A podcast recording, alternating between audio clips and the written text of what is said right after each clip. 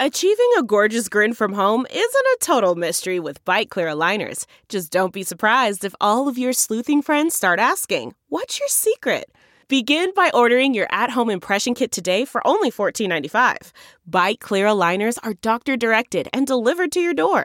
Treatment costs thousands less than braces. Plus, they offer flexible financing, accept eligible insurance, and you can pay with your HSA FSA.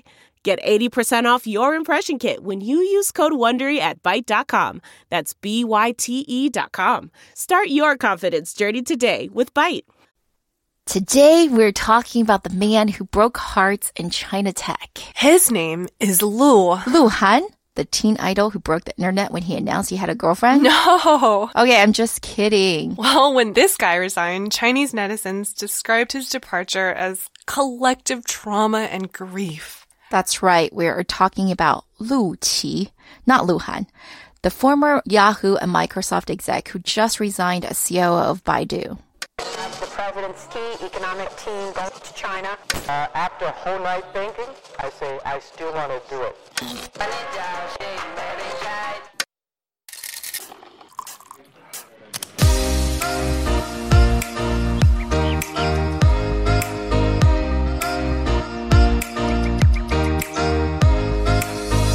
Everyone. We are Tech Buzz China by Pandaily, powered by the Sinica Podcast Network.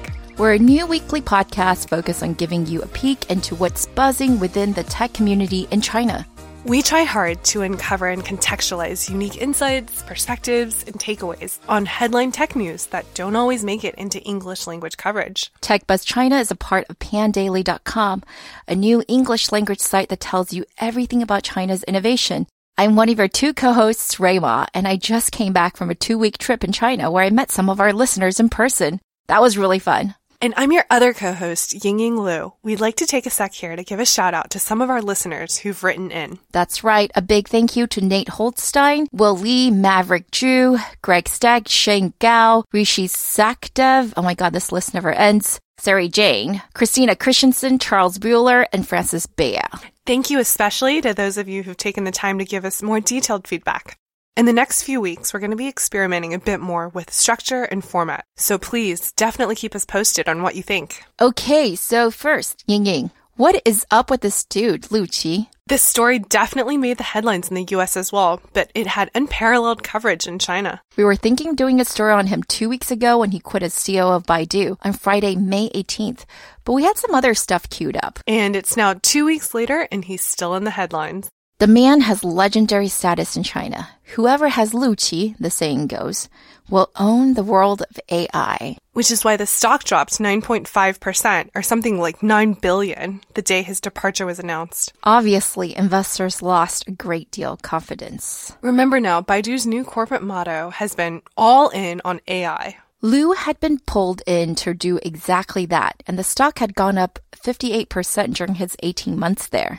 It was on the up and up. Uh huh, that's what everyone thought. While Lu was there, Baidu did a few things investors really liked, such as selling its loss making food delivery business. He also closed its Baidu Doctor app, IPO'd iQIYI, its video streaming business, and of course, poured a lot of resources into AI. Today, we want to give you some insight into why Lu Qi has such stature in the Chinese tech world. Why Chinese people think losing Lu Qi is not only a huge blow to Baidu, but to all of Chinese internet. No exaggeration there. Some reporters interviewed tech company employees who said that they felt like their heart had been broken and that Lu leaving was like going through a breakup. Boo hoo. None of this was really captured in the US media because Lu has a different reputation in China than he does globally.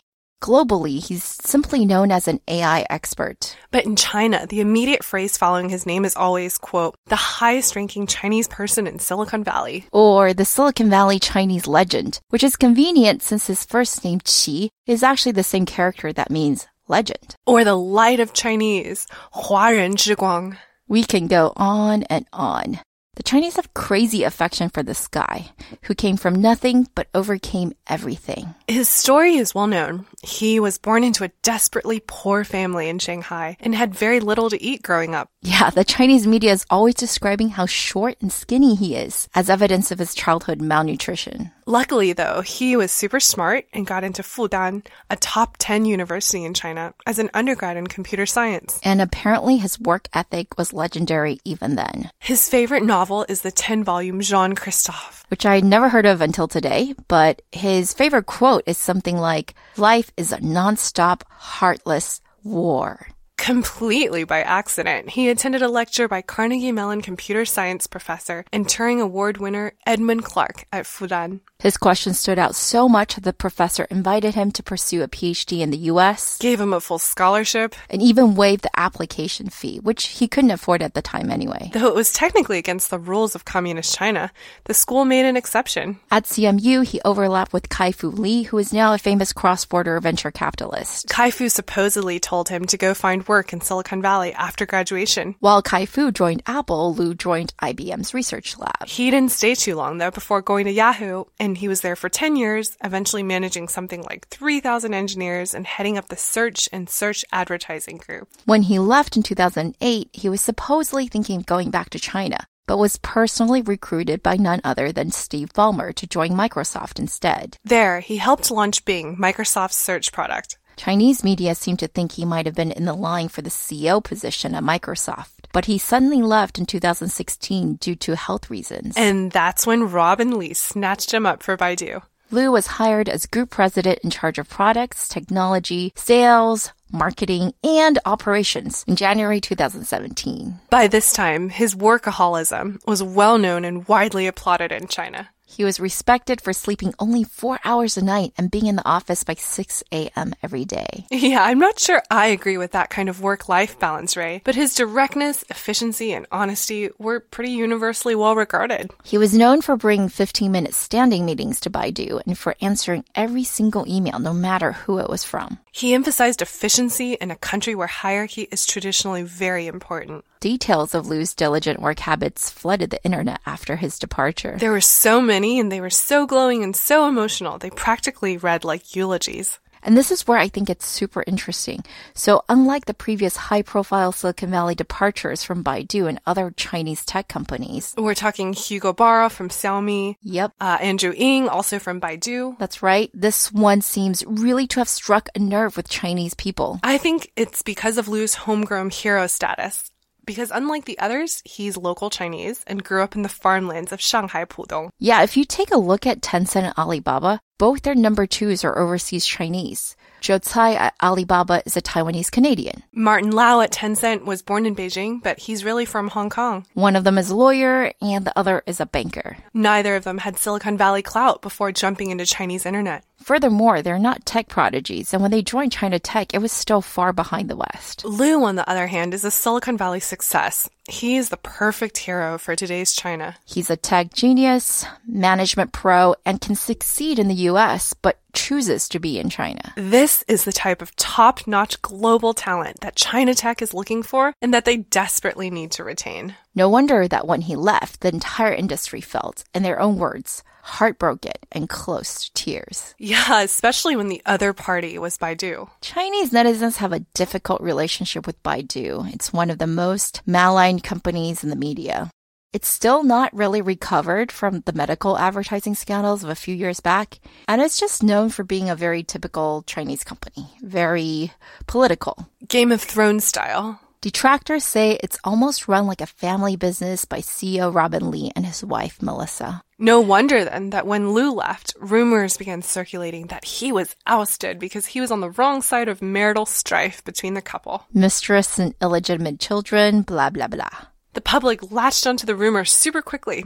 I personally think people were just still hurt and probably looking for some conspiracy theory as to why Lu had to leave after just a year and a half at the company. It got so big that Baidu PR had to come out with an official statement that it was untrue and even threatened legal action. Which is where we are at today. There's almost daily headlines speculating on where Lu is going to go next. Maybe Xiaomi. There was a photo of him with Lei Jun, although Xiaomi has actually officially said that that's a rumor and untrue. but they're always denying things things and going back on it the week after. Yeah. Others are hoping, though, he does a startup. Certainly, more than a few VCs are ready to invest at a unicorn valuation if he decides to do so. And more than a few believe that his departure was inevitable, given that Baidu is a Chinese company after all. They think he couldn't have survived in a Chinese company. Nope. And some of the loudest voices are actually coming from Chinese people. When Lu joined Baidu, another former Microsoft exec named Tang Jun wrote him an open letter.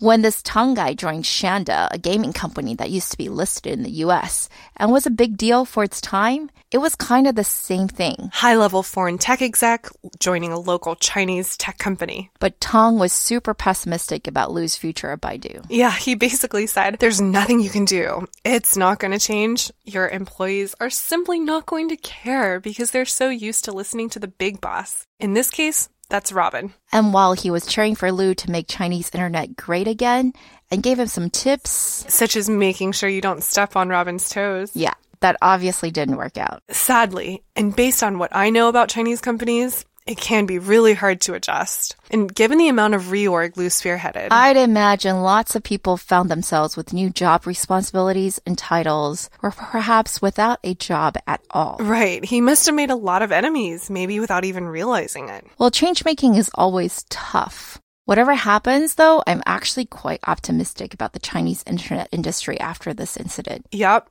It was very revealing. All those qualities that Lu exhibited work ethic, openness, lack of hierarchy, diligence, technical skills, focus on R&D and superior product. Those are the things that represent the best of Silicon Valley. And it seems that Chinese tech workers very much want the same in their own companies and leaders. I think the US and China have more in common than they may think.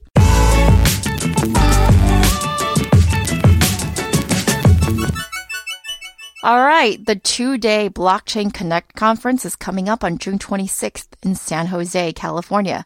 Join over 50 speakers and 2,000 attendees in an intensive discussion on the hottest topic these days blockchain. We've secured discounted tickets for our listeners. Go to www.goblockchainconnect.com and enter code PANDAILY on the Eventbrite page. We'll see you there later this month.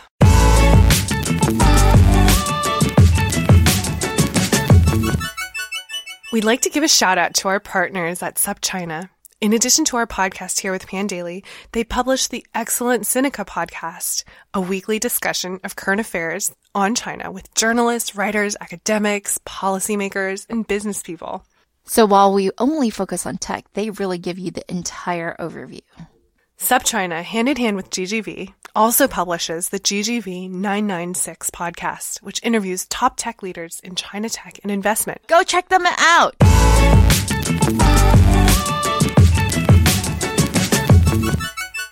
Okay, that's all for this week, folks. Thanks for listening. We really enjoyed putting this together and are always open to any comments or suggestions.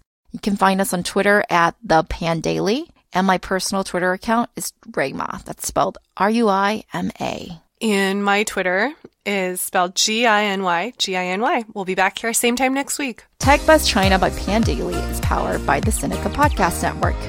Pandaily.com is a new English language website that tells you everything about China's innovation. Our producers are Carol Yin and Kaiser Kuo.